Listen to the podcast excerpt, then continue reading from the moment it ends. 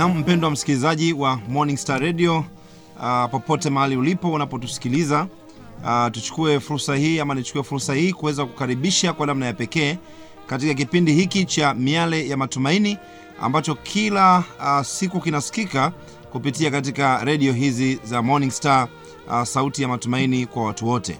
Na napenda kwa namna ya pekee tena kukaribisha kama unavyofahamu ya kwamba kipindi cha miale ya matumaini ndicho kipindi pekee ambacho uh, tunapata fursa ya kuweza kusikiliza hotuba mbalimbali kuweza kusikiliza uh, hotuba zilizoratibiwa eh, hotuba ambazo zimeandaliwa uh, kukiwa na wahubiri mbalimbali ambao wamekuwa wakitoa huduma hii zamu kwa zamu uh, vipindi kwa vipindi kwa ajili ya kutusogeza karibu katika msingi wa uelewa wa imani. Na naomba tu nikujulishe ya kwamba katika awamu hii ya kipindi hiki cha mwezi huu wa kumi na mbili kumbuka ya kwamba leo ni tarehe moja na mwezi huu wote wa kumi na mbili ni mwezi ambao uh, kutakuwa na mchaka mchaka wa mafundisho na mahubiri ya pekee mahubiri ambayo yameandaliwa chini ya vijana uh, vijana wasomi vijana wa vyuo vikuu vijana ambao wako katika vyuo vya elimu ya juu uh, katika umoja unaotambulika kwa jina la tukasa na basi katika umoja huo wameweza uh, kuandaa mbaraka huu wa pekee wa kuweza kugusa maisha yako mbaraka huu wa pekee wa kuweza kukusaidia tena wewe msikilizaji popote unaotusikia uweze kukutana na mungu wako. Na kwa hivyo naomba tu nikujulishe uh, ya kwamba tutakuwa kabla ya kumaliza kipindi hiki pengine mungu akibariki huenda tutakuwa na kiongozi mmoja kutoka katika umoja wa wanafunzi wa vyuo walio katika aa, katika jimbo la kusini mashariki mwa tanzania ambao ndio wadhamini wakubwa wa mahubiri haya ya miale ya matumaini katika awamu hii. Lakini nianze tu kwa kujulisha ya kwamba mahubiri haya yatakuwa yakiendeshwa na kusimamiwa na wahubiri wawili. Mmoja wa wahubiri hao a, ni mimi nayezungumza nawe mchungaji a, na mhadhiri dominic mapima. Nitakuwa pamoja nawe. Lakini katika mahubiri haya pia tutakuwa na mtumishi wa mungu. A, mtumishi wa mungu mhubiri huyu mwinjilisti anaitwa godfrey machota uh, ambaye uh, ni mwinjilisti wa pekee sana. Bwana amembariki. Pengine uh, kwa kuwa leo ni siku ya kwanza ya ufunguzi nikukaribishe uh, godfrey machota uweze kumsalimia ndugu msikilizaji tunapokuwa tunaanza mchaka mchaka huu wa mahubiri haya katika miale ya matumaini. Karibu pengine utoe salamu kwa msikilizaji. Bwana asifiwe rafiki unayetusikiliza mahali popote ulipo pengine upo katika daladala pengine upo katika biashara yako pengine upo katika nyumba yako. Popote ulipo unapotusikiliza ndani ya nchi ama nje ya nchi tunakukaribisha katika mchaka mchaka huu. Kama alivyosema hapa mtumishi wa mungu mchungaji dominic mapima mchaka mchaka mm. wa kuichunguza imani, kuchunguza imani. Ndio. na um, mhadhiri na, na, na mwinjilisti godfrey machota labda niseme tu ya kwamba uh, kuna kitu umekisema hapa juu ya wale walio nje ya nchi mm. uh, na hili labda pengine uh, niliseme nilikazie kidogo tunafahamu ya kwamba tunao wasikilizaji ambao wanafuatilia radio ya morning star wengine wakiwa katika nchi ya congo Yeah. uh, wengine wakiwa kule burundi katika maeneo mbalimbali kule gitega mm. uh, pale bunjumbura kuna maeneo kadhaa kadhaa ambapo redio hii inafika lakini pia kuna redio nyingine ambazo huwa zinatuunganisha pengine kupitia mahubiri haya uh, kwa njia mbalimbali uh, na hivyo tunaweza kusikika huko. Kwa hiyo kama utapata fursa ya kutusikia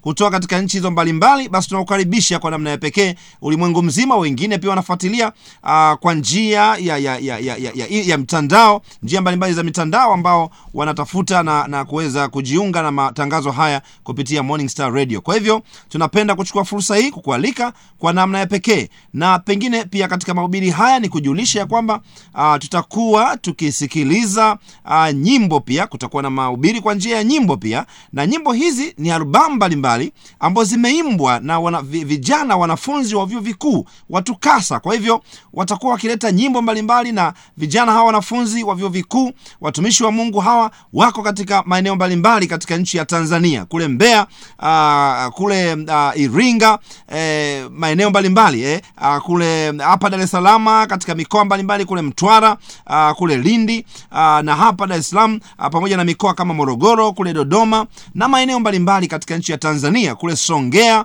uh, sumbawanga uh, kule katavi na maeneo mbalimbali uh, pia tutakuwa tukiwasikia wakitoa jumbe zao kwa njia ya nyimbo. Kwa hivyo kama tulivyosema um, um, uh, machota uh, eh, tumewita huu ni mchaka mchaka. Ni kweli. Na ni mchaka mchaka. Na pengine uh, labda uh, kabla hatujatambulisha hasa mada kuu tutakayotembea nayo kwa mwezi mzima Ndiyo. mwezi wa kumi na mbili. Mwezi huu na, na niseme tu ya kwamba haya ni mahubiri ya kumaliza mwaka. Ya kufunga mwaka. Tunafunga mwaka wa elfu mbili na, na kumi na nane. kwenda elfu mbili na kumi na tisa. Ni kweli. Eh, kwa hivyo mbaraka wa kufunga mwaka si wa kukosa. Ndio. E, na kwa kawaida mungu huandaa vitu vikubwa sana. Wakati mwaka katika, unaisha. eh, mwaka unapomalizikia. Ili tuweze kuanza tumejazwa mafuta uh, tumejazwa uh, msingi na ile supu ya uelewa wa kweli katika mambo ya kimungu Ya, mambo ambayo tukiwa na nguvu za kuenenda mwaka 2019 kwa imani. Naam kwa imani. Asante sana ndugu msikilizaji. Kwa hivyo tutakuwa pamoja hapa na tutashirikiana bega kwa bega na sambamba kabisa na mtumishi wa mungu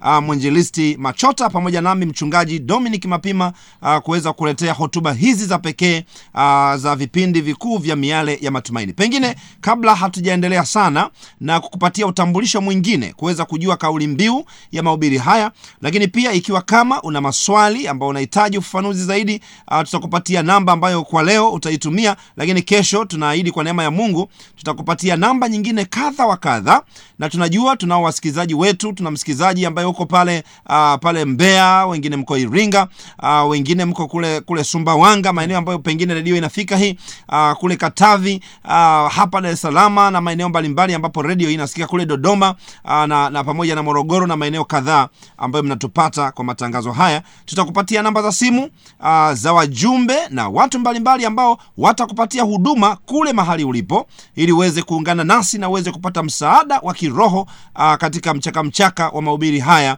ambayo yatakuwa yakiendelea. Pengine uh, kabla hatujaendelea basi nimwalike mtumishi wa mungu uh, mwinjilisti machota kwa ajili ya kuleta uh, dua kuleta ombi la ufunguzi. Na baada ya hapo nitakupeleka moja kwa moja uh, katika mambo kadhaa ambayo unapaswa, kuyafahamu katika mwanzo wa mahubiri haya na kisha tuweze kupatia utangulizi wa mada ya pekee ya leo tunapoanza ufunguzi rasmi wa mahubiri haya katika miale ya, ya matumaini hapa morning star radio. Mtumishi wa mungu mwinjilisti machota karibu kwa ombi. Tuombe. Baba yetu na mungu wetu mwema mungu unayetupenda tunakushukuru tena kwa kutukutanisha na ndugu msikilizaji wetu masaa haya mm. umetupatia safari ya siku nzima na mpaka muda huu ambapo watu wengi wako kando ya redio zao tayari kusikia kutoka kwako mm. mungu wangu mwema ninakusii sana kwa muda wa mwezi mzima tangu sasa wenye kiu ya neno lako Amina. ukawajaze maji ya uzima Amen. wenye njaa ukawapatie chakula toka mbinguni ninakusii baba hata wale ambao watafungua vituo katika maeneo ya bodaboda katika maduka yao katika nyumba zao wowote watakaofanya kualika kutafuta jumuiya za watu kujifunza nao neno hili ninakusi ukawajazie mibaraka wakaandamane nayo.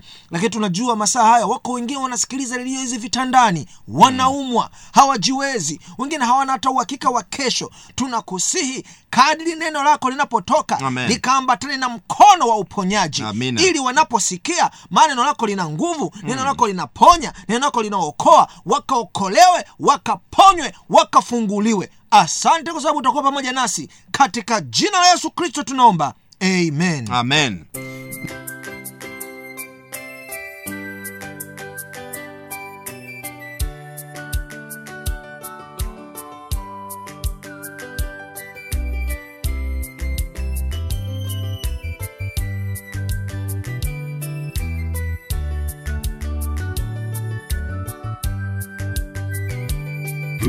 asiye haki ani aibu kamwe. Yeye hutenda uovu kuiridhisha nafsi yake bali mwenye roho wa mungu hudumu kutenda wema. Kamwe uovu ndani yake hautaonekana. Mtu asiye haki ani aibu kamwe kuiridhisha nafsi yake bali mwenye roho wa mungu. Hudumu kutenda wema kamwe uovu ndani yake hautaonekana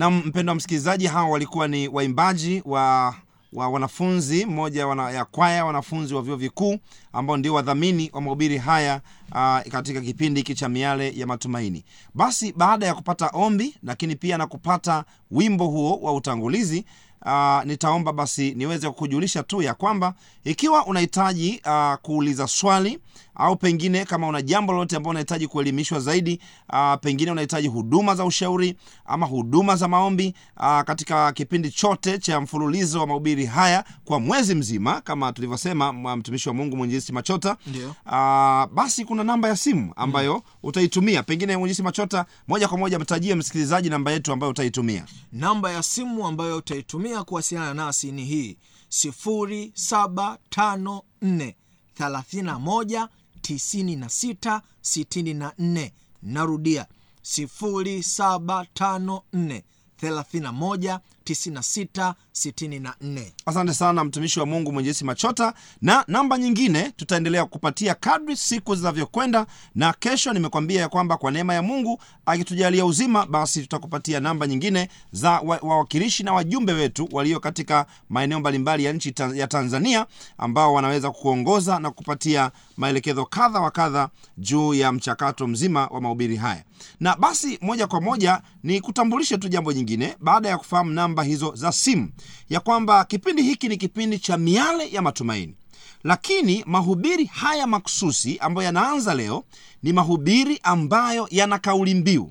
Na kauli mbiu hii nitamwomba mtumishi wa mungu uh, mwinjilisti machota aweze kuitamka hapa na kuitambulisha rasmi kauli mbiu ambayo tutakuwa nayo. Anaomba jiandae sasa ndugu msikilizaji kusikiliza kauli mbiu ambayo tutakuwa nayo. Inasema tuichunguze imani. Tuichunguze imani. Pengine tuiseme kwa pamoja mtumishi wa mungu kauli mbiu inasema tuichunguze imani. Hiyo ndio kauli mbiu ambayo tutakuwa nayo kwa kipindi chote cha uh, cha mwezi, Mwezi mzima, mzima. katika mahubiri haya uh, katika vipindi vya miale ya matumaini. Kwa hiyo miale ya matumaini tuichunguze imani, Imani. ndio itakuwa hasa kauli mbiu ya mada zetu. Na moja kwa moja basi nikukaribishe uh, pengine kwa kuanza na mtumishi wa mungu mwinjilisti machota. Moja kwa moja atakupeleka uh, katika uh, katika kukokotoa kujaribu ku, ku, kuainisha hili neno kuchunguza imani. Tunaposema kuchunguza imani tunamaanisha kitu gani? Kuchunguza. Kuchunguza ni kitu gani karibu sana mtumishi wa mungu mwinjilisti godfrey machota tafsiri ya kawaida ya neno kuchunguza ni hali ya udadisi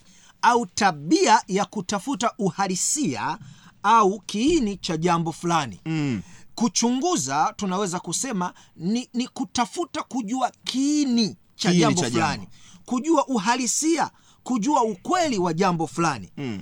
tunaposema kuchunguza tuna tunamaanisha sio kuangalia tu lakini kuangalia kwa makini kuelewa kile kinachoonekana. Naam asante sana. Ndugu mwenyezi machota amezungumza hapo katika utangulizi huu tunapokuletea kichwa hiki tachuchunguze imani na kujua ya kwamba kichwa hiki kimebeba maudhui gani ama kimebeba ma, ma, ma, mada ama msingi gani ambao tunata ama kusudi gani ambalo linahitajika katika maisha yako.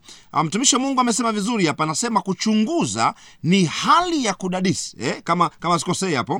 Ni hali ya kudadisi, Ya kudadisi. lakini pia au ni tabia ya kutafuta, Kutafuta uhalisia, uhalisia ama kiini cha, cha jambo fulani. Ndio. kwa hivyo kwa lugha nyingine ndugu mpendo wa msikilizaji unatusikiliza katika kipindi cha mwezi mzima mm-hmm. kupitia mada za tuchunguze imani ama kuichunguza imani ina maana tutakuwa tukifanya udadisi. Ndio. E, ina maana tutakuwa tukijenga tuki, tuki, tuki, tuki, tuki tabia ya kutafuta uhalisia. Upelelezi. E, tukijaribu kujenga tabia ya kutafuta kiini cha uelewa wa mambo kadha wa kadha. Mm, na sasa imekuja hoja hapa ya tuchunguze imani, Imani. E, kwa hiyo kwa lugha nyingine ndugu msikilizaji kile ambacho tutakuwa tunafanya kwa muda wa takribani mwezi mzima tutakuwa tukitafuta kiini cha imani. Ndio. Tutakuwa tukitafuta ah, tukifanya udadisi na kujua uhalisia wa imani. Mm. na ni uhalisia wa imani kwa sababu katika nyakati za mwisho kumekuwa na changamoto nyingi sana kuhusiana na habari ya uelewa wa imani. Na pengine ili uweze kuelewa hili pengine nirudi tena kwa mtumishi wa mungu mwenyezi machota katika utangulizi huu tunaofanya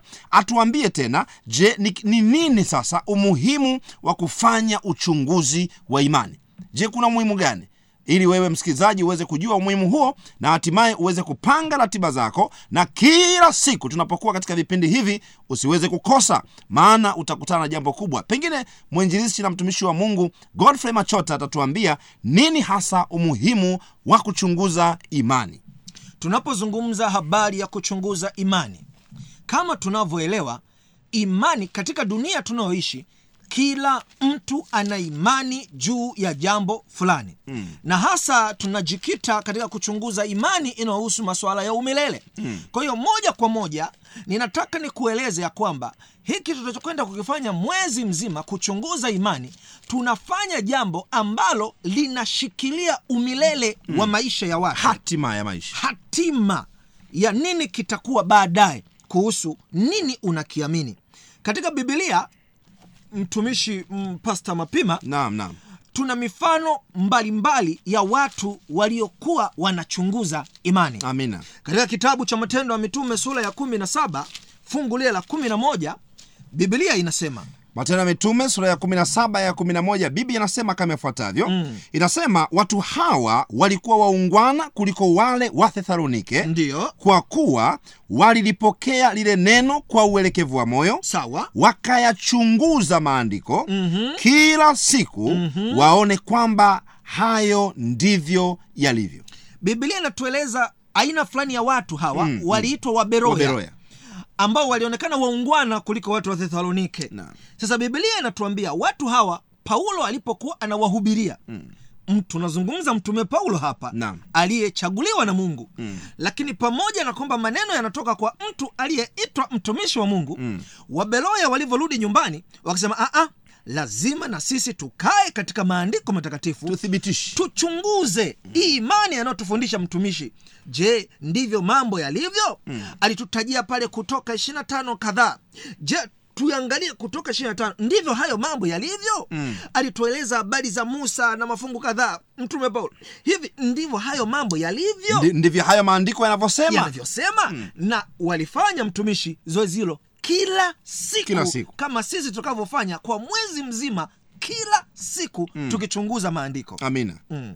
ili andiko linanifurahisha sana ndugu mpenda msikilizaji na unayetufuatilia katika vipindi hivi na katika utangulizi wa mchaka mchaka wa, wa, wa, wa mahubiri haya ambayo yameandaliwa na vijana wa vyuo vikuu ya kauli mbiu tumesema inaitwa tuchunguze imani. Imani. na hapa mtumishi wa mungu mwinjilisti godfrey machota ameanza kwa kueleza juu ya dhana ya kuchunguza imani na jinsi biblia inavyotoa inavyochagiza wanadamu leo mm, kuweza kuchunguza imani inavyotoa hamasa ya kuchunguza imani pengine andiko hili kwa, kwa ruhusa yako mm, niweze kurudia tena maelezo haya no. yaweze kuingia vizuri katika masikio ya msikilizaji no. inasema hivi mm. inasema watu hawa walikuwa waungwana kuliko wale wa thessalonike Thessalonike. anasema kwa kuwa walilipokea lile neno kwa uelekevu wa moyo ndio. alafu inaendelea nasema wakayachunguza maandiko kila siku mm. ili waone ya kwamba mambo hayo ndivyo yalivyo ndio maandiko yanavyosema. Kwa hiyo kumbe hawa watu walifanya uchu, wakachunguza lile neno. Neno la mungu. Na ndio hapa tunapata tuchunguze imani. Kuchunguza imani. Kwa hivyo kwa lugha nyingine ni kusema ya kwamba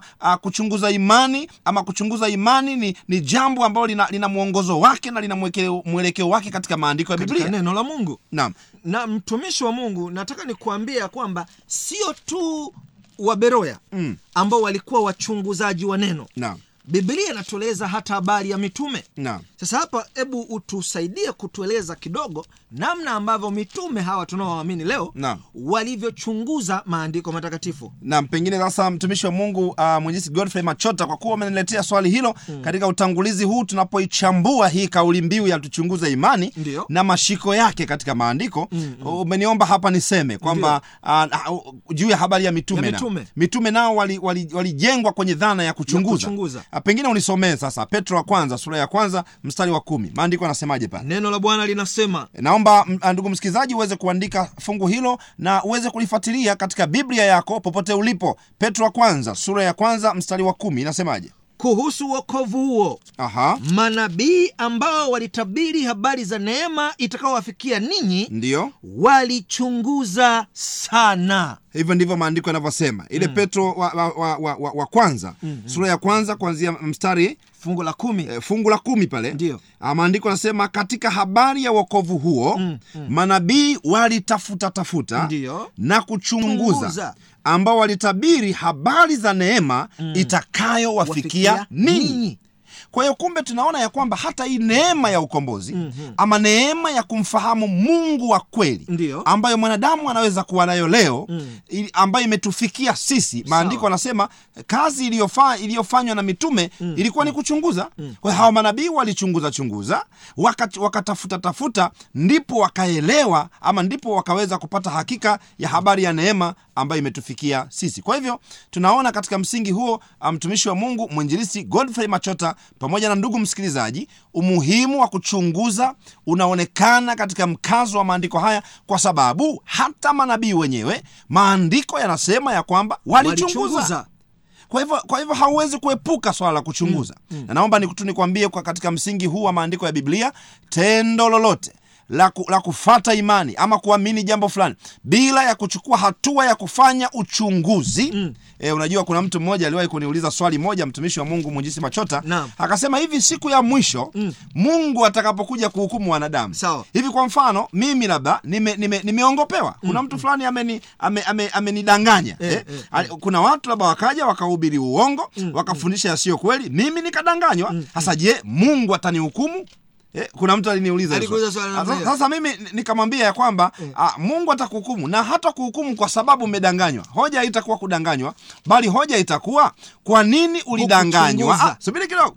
Kwa nini ulidanganywa na wewe ukakubali kudanganyika? Kudanganyika. Na kukubali kudanganyika maana yake ni kwamba hukutumia muda wako kuchunguza kile ulichoambiwa. Kile ambacho umeambiwa. kwa hiyo maandiko hapa yanasema ya kwamba manabii walitafuta tafuta na anasema walichunguza chunguza. Kwa hivyo kwa lugha rahisi ni kusema ya kwamba mambo ya imani kamwe hayahitaji uvivu. Hayahitaji uvivu ni lazima uh, shurti uchukue hatua ya kufanya uchunguzi wa kusoma vitabu na bahati nzuri basi mwenyezi mungu ametujalia vitabu vinauzwa katika maeneo mbalimbali. Na vinapatikana kwa wingi. Kwa wingi sana. Mm, na pengine tutakapokuja katika masomo ya mbele mm. tutaeleza takwimu ya namna hata ili neno la mungu na vitabu vya neno la mungu vinavyosambaa ulimwenguni na kupatikana. na kupatikana kwa njia rahisi. Kwa hivyo uh, hakuna mwanadamu atakayekuwa na udhuru mbele za mungu eti kwa sababu tu ya kwamba uh, alidanganywa. Bali swali litakuwa kwa nini ulidanganywa na wewe ukakubali kudanganyika? Kwa na kukubali kufata mfano wa beroya au kupata mfano wa mm. na hata hawa manabii. Ambao maandiko anasema ya kwamba walitafuta tafuta na wakachunguza wakachunguza chunguza. Namna mm. kwa hivyo ndivyo ambavyo maandiko yanavyosema. Pengine uh, twende mbele kidogo. Tunapoweka mkazo zaidi E, tunapoweka mkazo wa hoja hii ya kuchunguza mm-hmm. na hii kauli mbiu ambayo tutakuwa nayo mwezi mzima ya mm. tuchunguze imani, Imani. tunapoweka mkazo wa hili ni vizuri pia ndugu msikilizaji akaelewa kwamba je kuna madhara gani kama mwanadamu hatochukua hatua ya kuchunguza nini madhara ya kutochunguza imani mwinjilisi machota pengine ungezungumza na mpendo wa msikilizaji anapoendelea kutufuatilia katika utangulizi huu wa hotuba za pekee katika miali ya matumaini katika mada hizi za tuchunguze imani. Karibu sana. Moja kati ya madhara makubwa ya kutochunguza imani ni kuukosa uzima wa milele. Na, kwa sababu unaweza kuwa unaamini kitu fulani kwa muda mrefu kitu hicho haujakifanyia uchunguzi wowote kama ni sahihi ama sio sahihi mm. alafu ukajikuta unakosa uzima wa milele na kama tulivyosema hapo mwanzo mungu hata kuuliza kwa nini umedanganywa mm. ila mungu atakuuliza kwa nini haukutumia muda mm. niliyokupatia mm. kuchunguza kama ulichoambiwa ni ukweli ama, Ama ni uongo. katika katika kitabu cha wathesalonike wa pili fungu lile la kumi biblia inazungumza pili sura ya pili sura ya pili fungu la kumi. Biblia inazungumza kuhusu wale ambao hawatachunguza maandiko. Biblia inasema nini? Anasema hivi mm-hmm. na katika madanganyo yote na udhalimu kwa hao wanaopotea kwa sababu? kwa sababu hawakukubali kuipenda ile kweli mm-hmm. wapate kuokolewa. Ya kwa hiyo wanapotea kwa sababu hawakuipenda kweli. Hawakupenda kuchukua muda kuchunguza Kuchunguza. ukweli wa neno La la, Mungu. Lakini pia tunapo tunapozungumza kuchunguza neno la mungu tunatakiwa pia tuchunguze watoa neno la mungu. Naam Ah, kwa hivyo mbali na, na kuchunguza neno la mungu inabidi tuchunguze watoa neno la mungu. watoa neno la mungu. Maana hao watoa neno la mungu wanaweza wakapotosha neno la mungu. Naam. Na katika hili pengine unapolisema labda tumwongoze msikilizaji. Sawa. A, mbali na kuchunguza neno tumeona hapa kwenye wathesalonike anasema kwa hao wanaopotea kwa sababu hawakuipenda ile kweli. Kweli. mm. ili wapate kuokolewa Ndio. kwa hivyo kuto kuipenda kweli maana yake ni kuzembea katika kufanya uchunguzi wa neno. Wa neno la mungu. Ah, na, na, lakini umezungumzia kitu kingine hapo unasema pia tunapaswa kuwachunguza neno. Watoa neno. nilipokuwa nikitafakari kauli yako hiyo nikarejea katika ufunuo sura ya pili pale. Uh, ufunuo uh, sura sura ile ya pili mpaka mstari ule wa kwanza mpaka watatu pengine mtumishi wa mungu uh, mwinjilisti godfrey machota utusomee katika fungu hilo. Kitabu cha ufunuo sura ya pili ndugu msikilizaji pengine fuatilia andiko hilo. Ufunuo wa yohana sura ya pili mstari wa kwanza mpaka watatu neno la bwana linasema Inasemaje? kwa malaika wa kanisa lililoko efeso andika Ndiyo. haya ndiyo maneno anenaye azishikaye hizo nyota saba katika mkono wake wa kuume. Ndiyo. Yeye aendaye kati ya vinara saba vya, dhahabu. Ndiyo. Na yajua matendo yako Ndiyo. na taabu yako Aha. na subira yako na ya kuwa huwezi kuchukuliana na watu wabaya. Kwa hivyo hilo ni kanisa hilo. La Efeso. au, au ni watu hao wa kanisa ni wafuasi wa imani. Maandiko anasema ya kwamba mungu anasema anajua tabia ya hilo kanisa. Ndiyo. anajua tabia ya hao watu Sawa. ya kwamba hawezi kuchukuliana na watu wabaya. Ndiyo. kwa namna gani? Basi endelea. Biblia inasema katika fungu hilo. Mm. na, na, na, na, na, na na ya kuwa huwezi kuchukiana na watu wa, watu wabaya mm. tena umewajaribu wale wajiitao mitume. Aha, sa maandiko anasema tena umewajaribu. umewajaribu. Na kuwajaribu maana yake ni kuwachunguza. Kuwachunguza. Maana yake ni kuwapima. Kuwaweka kwenye mizani. Kwa hiyo anasema tena umewajaribu nani? Wao wajiitao mitume. Nao wao nao wajiitao mitume. Twende. Nao sio ukawaona kuwa waongo. Anasema nao wajiitao mitume nao sio nawe ukawaona ya kuwa ni nini? Ni Waongo. kwa hivyo matokeo tunayaona ya kuwachunguza hao manabii kazi ambayo ilifanywa na kanisa la awali kazi ambayo ilifanywa na watumishi wa mungu wa zama hizo ikawaletea matokeo ya kujua ya kwamba kuna watu walijitambulisha kuwa ni watumishi wa mungu lakini kumbe sio watumishi wa nani? Wa Mungu. anasema kwamba na, na, na, ukawaona ya kuwa ni nani? Ni waongo. waongo. Kwa hiyo kumbe tunaona ya kwamba umuhimu wa kuchunguza kwanza ni kujua uhalisia wa neno. Wa neno lenyewe. Kama tulivyosoma. Lakini kwa upande wa pili pia kuna haja ya kuchunguza ili kujua kila anayekuja mbele yako mm-hmm. na kukwambia jambo. Unajua kuna mwingine anakwambia mungu anasema hivi mm-hmm. mungu anasema vile. Mm-hmm. kwa hivyo ni lazima ndugu mpendwa msikilizaji unayetusikiliza ni lazima ufanye uchunguzi. Ndio maana tuna vipindi hivi tuna mahubiri haya ili ya kuongoze katika dira ya kupatia dira ya kuchunguza imani ya kupatia dira ya kuchunguza unajua katika biblia niliposoma kitabu cha matayo, Mathayo. sura ile ya ishirina nne pale mm-hmm. aya ya ishirina nne hata yesu alionyesha katika nyakati za mwisho kwamba ni nyakati za hatari ndiyo kitabu cha ma- kitabu cha matayo pale 24 fungu la 24 la- fungu la 24 pale na mtumishi wa mungu mwinjisi machota. Hebu msomee msikilizaji katika fungu hilo. Aya ya 24 inasemaje? Kwa maana watatokea makristo wa uongo Naam. na manabii wa uongo. Ndio nao watatoa ishara kubwa na maajabu ndio wapate kuwapoteza hata yamkini. Mm-hmm. Hata walio wateule walio wateule Ndiyo. kwa hiyo maandiko hapo yanasema umuhimu wa kuchunguza upo. Mm, mm, e, kwa nini? Kwa sababu maandiko yanasema katika nyakati za mwisho, mwisho. watatokea manabii wa nani? Wa uongo. na anasema hao manabii wa uongo Wat- watatoa ishara kubwa na maajabu ili wapate kuwapoteza Wanadamu. kwa hiyo utaona hapo ya kwamba kuna madhara ya kutochunguza na madhara ya kutochunguza ni kwamba hautaweza kupambanua kwamba yupi mtumishi wa kweli na yupi asiye mtumishi wa kweli na ndio maana waraka wa yohana uh, sura ya nne mstari wa kwanza hebu hebu naomba ukazie tena hilo fungu jingine yohana anazungumzia umuhimu huo huo aliosema yesu mm. wa kuchunguza roho kuchunguza mm. watu, Watu. wanaoleta hili neno mm. ya kwamba je wanaleta neno sahihi ama sio sahihi mm. katika waraka wa kwanza wa yohana sura ya nne fungu la kwanza biblia inasema inasemaje wapenzi msiamini kila roho aha bali zijaribuni hizo roho hilo neno zijaribuni na maana ya kuzichunguza kuzichunguza kwa hiyo lazima uchunguze kwanza imani mm, mm. E, tena anasema e, wapenzi msiamini hilo neno msiamini inabeba dhana ya imani Ndio. kwamba usianze kutengeneza imani mm-hmm. kabla hujachunguza. e, kabla hujachunguza kwa hiyo anasema wapenzi msiamini kila roho. Kila roho. na anasema bali zijaribuni kwanza hizo hizo roho kwa hivyo ni lazima kabla ya kuamini ndugu mpendwa msikilizaji popote unanisikia wewe ambaye uko kwenye gari yako wewe ambaye uko pale nyumbani umeketi wewe ambaye unatembea au unafanya kazi uko kwenye, kwenye eneo lako la biashara wewe ambaye uko nyumbani umetulia unasikiza sauti hii maandiko yanasema ya kwamba usiamini kila roho usijenge kwanza imani anasema bali zijaribuni kwanza hizo Hizo roho. kwa hivyo imani kabla ya kujenga imani unaanza na kuchunguza Uchunguzi. na ndio maana kauli mbiu yetu katika mada hizi inasema tuchunguze, tuchunguze imani. na mchungaji pengine tuwaonyeshe watu madhara mm. yaliyotokea labda katika historia na.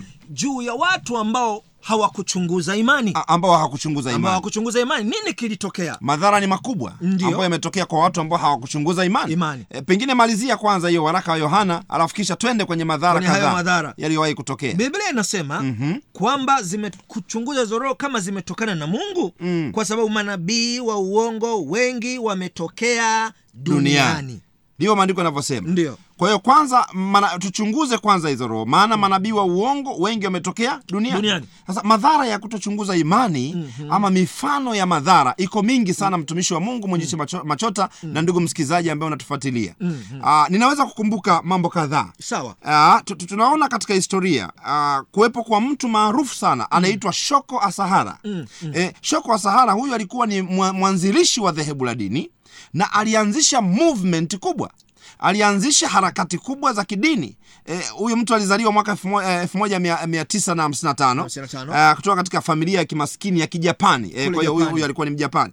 Na, na huyu alianzisha dhehebu la dini mwaka 1987 mm-hmm. na kwa sababu ya hawa watu hawakuchunguza hawa hawa alipoanzisha tu dhehebu la imani la dini lile akapata wafuasi elfu kumi. Elfu kumi. Ehe.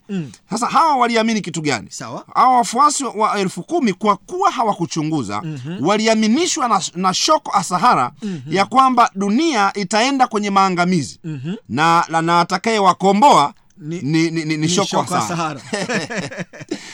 Yeye ndio mwokozi yeye ndio atakayekuwa mwokozi Eh. Eh, na, na ina maana hawa watu hawakusoma kama kuna fungu katika biblia inasema hakuna wokovu katika mwingine awaye Yoyote isipokuwa Yesu Kristo. isipokuwa ni yesu kristo kwa hiyo wakamwamini shoko wa sahara na hivyo wakaingia katika harakati za kumfuata shoko wa sahara, Sahara. lakini ndipo tunaelezwa historia ya kwamba uh, huyu shoko wa sahara kumbe hakuwa na, na, na msingi wa kweli wa masuala ya imani bali alikuwa ni mtumishi wa uongo.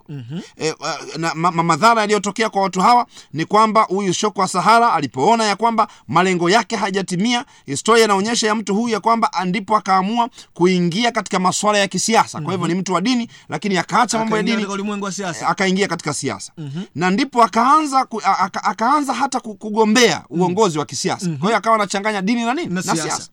Na, na baadaye ndipo walipomchunguza baadaye. Mm-hmm. sasa unajua kazi ya kumchunguza ilikuwa ifanywe na watu wa dini watu wa dini. lakini ikafanywa na watu wa serikali. Wa walipomchunguza wakagundua walipomchunguza wakagundua pia mbali tuna, na, na kujificha katika vazi la dini mm-hmm. lakini kumbe alikuwa anakusanya material na kuanza kuunda silaha kule japan. Mm-hmm. eh, eh, kwa, kwa hivyo amebadilika kuwa mtu wa dini kumbe amevaa ngozi ya kondoo. Anatengeneza kikundi cha uasi. kikundi cha uasi. Akiwajaza mafundisho ya kidini. Mm. Kwa, kwa hivyo katika historia inaonyesha ya kwamba huyu mtu baadaye aliingia alihusishwa na shambulio kubwa na kupanga shambulio la bomu kule tokyo na hivyo mwaka elfu mbili na nne akahukumiwa kifo huyo shoka sahara shoko wa sahara Yeah. na, ndipo, na, na pia uh, tuna, tunasoma huko nyuma katika historia ya nyuma ni kwamba machi 1995 mm-hmm. wafuasi wake wa dhehebu la aumu mm-hmm. walifanya mashambulizi kule tokyo mm-hmm. na watu 13 walikufa ndipo baada ya uchunguzi waligundua ya kwamba mhusika ni yeye na baadaye ndipo akahukumiwa kifo sasa huko japani Mm, ni Japan. hatuna mfano hapa afrika mashariki hapa hapa jirani ji- jirani jirani hapa mfano wa watu wengine ambao hawakuchunguza hawakuchunguza imani. imani Uh, mfano ni rahisi sana Ehe. hata ndugu msikilizaji ambaye anatusikia sasa katika uh, kipindi hiki cha miali ya matumaini katika mada hii mm. maksusi yatuchunguza imani anafahamu fika ni nani asiyefahamu uh, juu ya mtu anaitwa joseph kibwetere Kibwetere. Mm. joseph kibwetere leo, leo ukienda kwenye mtandao mm-hmm. uh, uh, utaona hata katika title yake wameandika ugandans most, Most wanted, wanted man, man. Yaani huyu ni mtu ambaye anatafutwa sana na serikali ya uganda mm, mm. maana alitumia mwavuli wa kidini, kidini. na, na, na hivyo akajiita kuwa ni mwanaharakati wa, kurejesha sheria ya mungu katika nchi ya uganda. Uganda. kulikuwa na wenzake wakina uh, Kreda, Kre, eh, credonio uh, mwerinde wakina angelina mogisha mm-hmm. eh, wakina josefu uh, kasapurari wale wakina Dominic Kitaribabo eh, kuna Dominic hapo sio Dominic Mapima kwa hivyo Dominic Kitaribabo pamoja na na, na, na huyu Joseph Kibwetele historia iko bayana inaonyesha ya kwamba Kibwetele aliwashawishi watu, wake na akawaaminisha kwamba wanaweza kwenda mbinguni kwa njia ya moto, Ya moto. Eh? Kwa hivyo alikuwa na hekalu lake Sawa. na hivyo alidai kupata wito wa karama ya huduma ya imani baada ya kutoka kwenye kazi ya ualimu ambaye alikuwa ni supervisor wa shule kule, uh, kule Mbarara kule Uganda. Akafungua kanisa. e, na ndipo uh, na hata na, na, na, na hata ukiangalia historia yake alitengana na mke wake kwa sababu ya itikadi mbalimbali mwaka 1992 pale. Uh, na, na ndipo March E, kumi na saba mwaka elfu mbili hakuna mtu ambaye hafahamu historia hii. Katika Machi kumi na saba mwaka elfu mbili ndipo aliteketeza jumla ya watu elfu moja kwa kuwachoma moto ndani ya kanisa lake kule uh, katika eneo la Kanungu eh, Uganda. eh, kule kule Uganda katika wilaya ile ya Kanungu. Eh, kwa hivyo utaona hapa ya kwamba huyu uh, Joseph Kibwetele naye anaingia katika rekodi ya watu ambao Yesu alishasema Na- na- alisema zijaribuni kwanza hizo roho. ndio. Eh, na Yesu alishasema ya kwamba kwa maana watatokea manabii wa nini? Wa Wa uongo. Na watatokea makristo wa uongo. Na kwa sababu hizo ndugu mpendwa msikilizaji na ndio maana mchaka mchaka huu wa hotuba zetu hizi zimepewa kichwa kinachosema tuchunguze imani, na na pengine tumkumbushe msikilizaji wetu uh, kisa kingine katika historia mm. wakati wa, wa zamani wa, wa historia ya kanisa mm. uh, baadhi ya mamlaka za kidini hasa kule Rumi mm.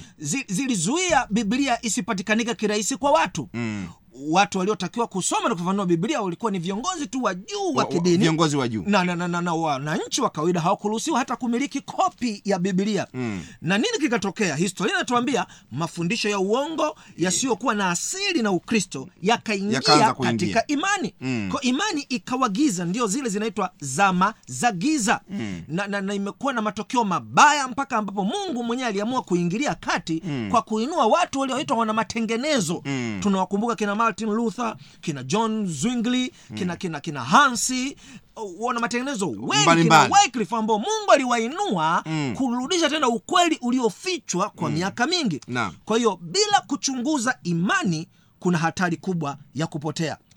Sasa mm, mtumishi wa Mungu, tunapoenda kumalizia mm. hayo tumeona ni madhara makubwa ya kuto kuchunguza imani. Je, kuna faida gani hasa katika kuchunguza imani?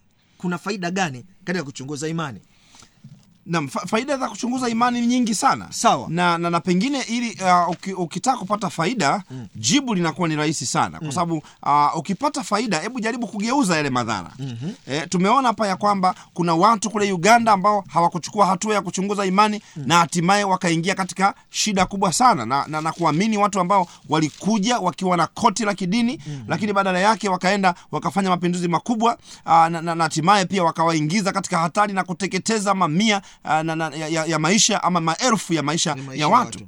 Aa, kwa hivyo tunaposema ya kwamba ah, kama vile kitabu cha Wathesalonika wa pili sura ya pili mstari wa kumi mm-hmm. maandiko yanasema ya kwamba kwa hao wanaopotea kwa sababu hawakuipenda hiyo kweli. Kweli. Kwa hiyo maandiko hapa yanasema ya kwamba wale ambao hawaipendi kweli mm. wanapotea. Eh, Kwa hiyo madhara ya kutochunguza imani ama faida ya kuchunguza imani ni kwamba unapochunguza imani, unapopenda kweli za neno la Mungu, unapoamua kuchukua hatua ya kuweza kufuatilia mahubiri haya ambayo tutakuwa nayo kwa kipindi chote cha mwezi mzima, maana yake unapenda kuichunguza imani, wewe kamwe hautaingia kwenye kupotea. Ndio, Maana wale wanaopotea ni wale wasioipenda nini? Wasiopenda kuchunguza imani. ndio. Na, na, na, na, na Yesu pia anakazia hili Aa, katika Biblia anasema kwamba mtaifahamu kweli nayo kweli itawaweka Huru. itaweka huru. Kwa hiyo watu wanapochunguza neno la Mungu wanawekwa huru. Lakini jambo lingine la kipekee, tunapochunguza imani tunapata uhakika wa kupata uzima wa milele. na. Hebu tusomee katika kitabu kile cha Yohana 17 fungu lile la tatu, alafu utatusomea katika fungu lile la 17. Yohana sura ya 17 fungu la tatu, neno la Mungu aliye hai linasema, Linasema. na uzima wa milele ndio huu Na uzima wa milele ndio huu wakujue wewe wakujue wewe Mungu wa pekee na wa kweli na Yesu Kristo uliyemtuma. Mungu wa pekee na Kristo tunawajua kwa kutumia neno la Mungu. Neno la Mungu. Ndio maana katika fungu la 17 anasema E, katika aya ya 17 inasema watakase kwa ile kweli, neno lako ndiyo kweli. Kwa hiyo tunachokifanya kwa mwezi mzima ni kuchunguza neno la mungu. Tunapolichunguza neno litatutakasa Litatutakasa. litatuweka huru lakini pia litatusaidia kumjua baba na mwana na mapenzi yao maana katika kuyajua hayo tunaupata uzima wa milele. Naam kwa ndivyo maandiko yanavyosema ndugu mpendo wa msikilizaji na tumeona katika msingi wa uchambuzi huu na leo tulikuwa tukishughulika katika siku ya kwanza ya utangulizi wa mahubiri haya tumekuwa tukishughulika na dhana hii ya kuchunguza imani. Kumbuka ya kwamba haya ni mahubiri maalum ambayo yanaanza rasmi katika siku ya leo na yataendelea katika uchambuzi huu ambao utakuwa ukikujia kupitia kipindi cha miali ya matumaini. Lakini tukiwa na kauli mbiu kauli mbiu ambayo inasema tuchunguze imani, Imani. ndiyo kauli mbiu ambayo tutakuwa nayo. Pengine tuirudie kauli hiyo mbiu na ndugu msikilizaji uweze kuikalili vizuri kauli mbiu inasema tuichunguze imani. Kwa hiyo tutakuwa na kauli mbiu hiyo na tutaingia kwa kina kabisa katika uchunguzi wa imani. Na pengine e, tunapokwenda mwishoni katika vipindi hivi ni kujulishe tu ndugu mpendwa katika kuchunguza imani a, tutakuwa na, na mada mbalimbali mbali za uchunguzi wa imani. Tunajua ya kwamba wewe binafsi umekuwa na maswali mbalimbali mbali ambayo yanakusumbua katika ulimwengu wa imani. Kuna baadhi ya watu wanahoji wanasema je mm. a, kwa nini yesu aitwe mungu? Aitwe Mungu. e, na kwa nini basi mungu mmoja awe na nafsi Na nafsi tatu. nafsi tatu? Maana anaitwa baba alafu kuna kuna, kuna Mwana, mwana alafu kuna roho mtakatifu. na kuna roho mtakatifu. Kwa hiyo kuna baba kuna mwana kuna roho mtakatifu. Inawezaje kuwa ni mungu mmoja? Mungu mmoja. Na kumekuwa na maswali mengine juu ya habari ya, ya kuelewa habari ya, ya ibada ya kweli. Ibada ya kweli. ibada ya, ibada ya kweli ambayo mungu aliweka. Kumekuwa na maswali mengine uh, kuna watu wanauliza maswali uh, wanasema ya kwamba uh, je ni kweli yesu alikufa msalabani? Ndio Eh, kuna mtu mmoja nisikia ana- ana- anajenga hoja anasema ya kwamba uh, katika kitabu cha Waebrania tano aya saba Biblia anasema yeye siku hizo za mwili wake alimtolea yule awezaye kumwokoa na kumtoa katika mauti maombi na dua pamoja na kulia sana na machozi. Anasema akasikilizwa kwa jinsi alivyokuwa mcha Mungu. Kwa hiyo anasema ya kwamba Yesu aliomba akasema kikombe ki- kimwepuke. Alafu tena nyi Wakristo mnasema alikufa msalabani. Msalabani. Na anasema ya kwamba katika kitabu cha matayo saba saba Yesu- eh, biblia anasema ombeni nanyi mta, Mtapewa. mtapewa. Kwa hiyo anasema ya kwamba kwa kuwa uh, biblia anasema ombeni nanyi mtapewa na yesu aliomba kikombe kumwepuke basi bila shaka mungu alikubali ombi la nani? La yesu. Ombi la Yesu. sasa mnawezaje kuamini kusema tu ya kwamba yesu alikufa msalabani? Kwa hiyo katika hali hiyo uh, katika mazingira hayo uh, basi uh, kumekuwa na hoja kumekuwa na maswali kama hayo. Na hivyo katika vipindi hivi tuchunguze imani tutakuwa na muda wa kutosha kuweza kufanya uchunguzi uh, kuweza kufanya uchunguzi wa mada mbalimbali. Basi nikualike ndugu mpendwa msikilizaji kuweza kufuatilia vipindi hivi kwa kipindi chote ta- ta- takriban mwezi mzima ambao tutakuwa na mchaka mchaka huu wa tuchunguze imani, Imani. kupitia uh, kituo hiki cha redio ya Morning Star katika vipindi vya miali ya matumaini. Na basi uh, tunapohitaji kuacha katika siku ya leo, ni kukumbushe tu ya kwamba namba ya simu ambayo utaitumia 0754 31 uh, 9664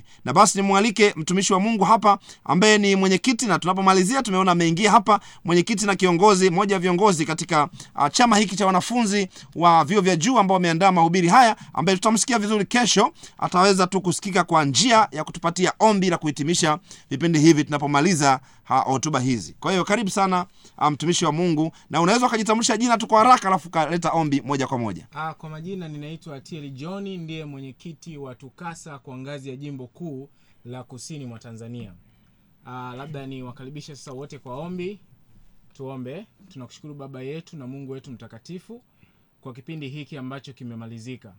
Tumejifunza habari ya kuichunguza imani na ni mfululizo ambao tutaendelea kujifunza kwa mwezi mzima.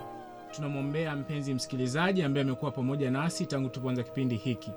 Tunawakaribisha tena siku ya kesho majira ya saa mbili na nusu usiku kuweza kuendelea na kupokea mfululizo wa vipindi hivi. Mungu awabariki sana katika jina la yesu amina. Amen